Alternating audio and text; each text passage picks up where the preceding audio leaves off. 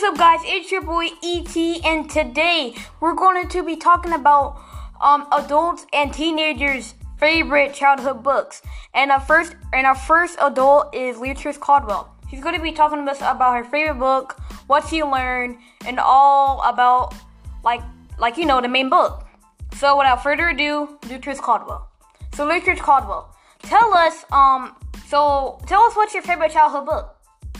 My favorite childhood book as a child was Sleeping Beauty. So tell me why it was Sleeping Beauty. Sleeping Beauty was a romantic cartoon where it involved a prince and a princess, and um, she had no idea, you know, what her or who her true love was going to be, because they sheltered her all her life. And so as she began, as she grew older, mm-hmm. she realized she has a true love, and she always had she always dreamed of a true love, but she never knew who it was. So um, I just like the moral that anything is possible. Never stop dreaming, because in the end, of course, her and the prince end up um, becoming, you know, engaged, engaged, married. and married. And so I thought that was happy um, ever, I, happy yes, ever after. And then through the through the years, her fairy godmother, her three, uh, the three fairy godmothers, actually um, took care of her. And um, so yeah, I just like the whole moral of the story.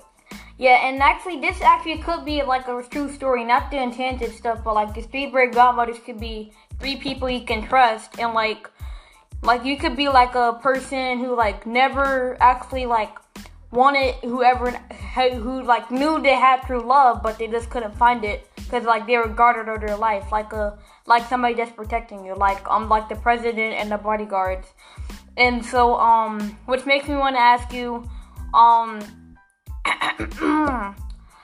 if if you were ever if you were able to um do, if you were able to go in that story and change something up, what would it be? Oh, that's a good question. Um, what would I change in that story? Hmm. What would I change? What would I change? I think I would probably change.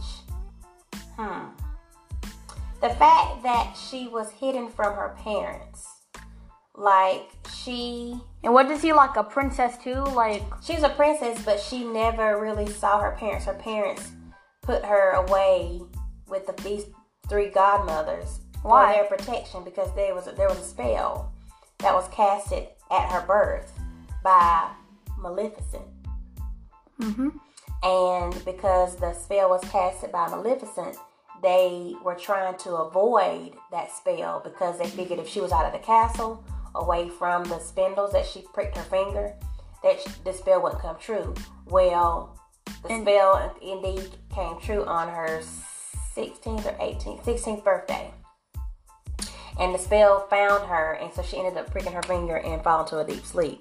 So I think what I would change would be um, that her that her parents, because she never saw her parents during this whole time. She never saw her parents. Her parents, you know, never knew, you know, her. Um, but I would, I think I would change the fact that they would, that they could still go visit her, you know. So kind of like Rapunzel. Mm-hmm. You know how Rapunzel was. Oh, yeah. So, mm-hmm. Kind of alienated from the family, uh, but they thought she was dead. So, yeah. But, yeah, I like, I would change the fact that they should be able to see her, like maybe visit her more often. So that way she wouldn't be kind of alienated. Because you, you need your mom and your dad in your life. Mm-hmm.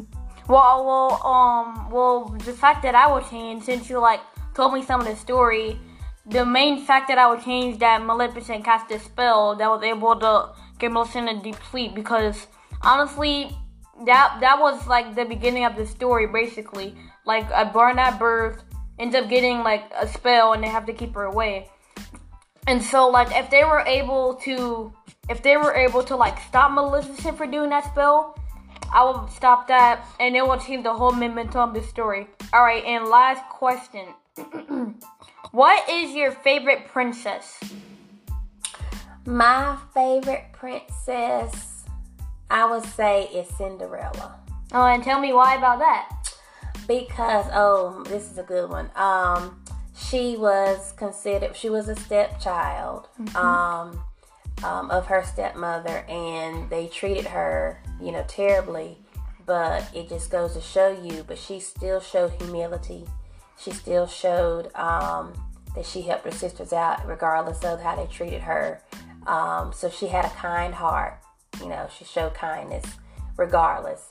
And in the end, it's like she was always like the last to get, well, excuse me, in the beginning she was always the last to get, you know, the finer clothes, all this. But in the end, it goes to show you that, you know, just because you're last doesn't like mean. An inspirational sports story, or like, you, like you're from the bottom and now you're at the top. Right. You know how the scripture says, first shall be last and the last shall be first. Mm-hmm.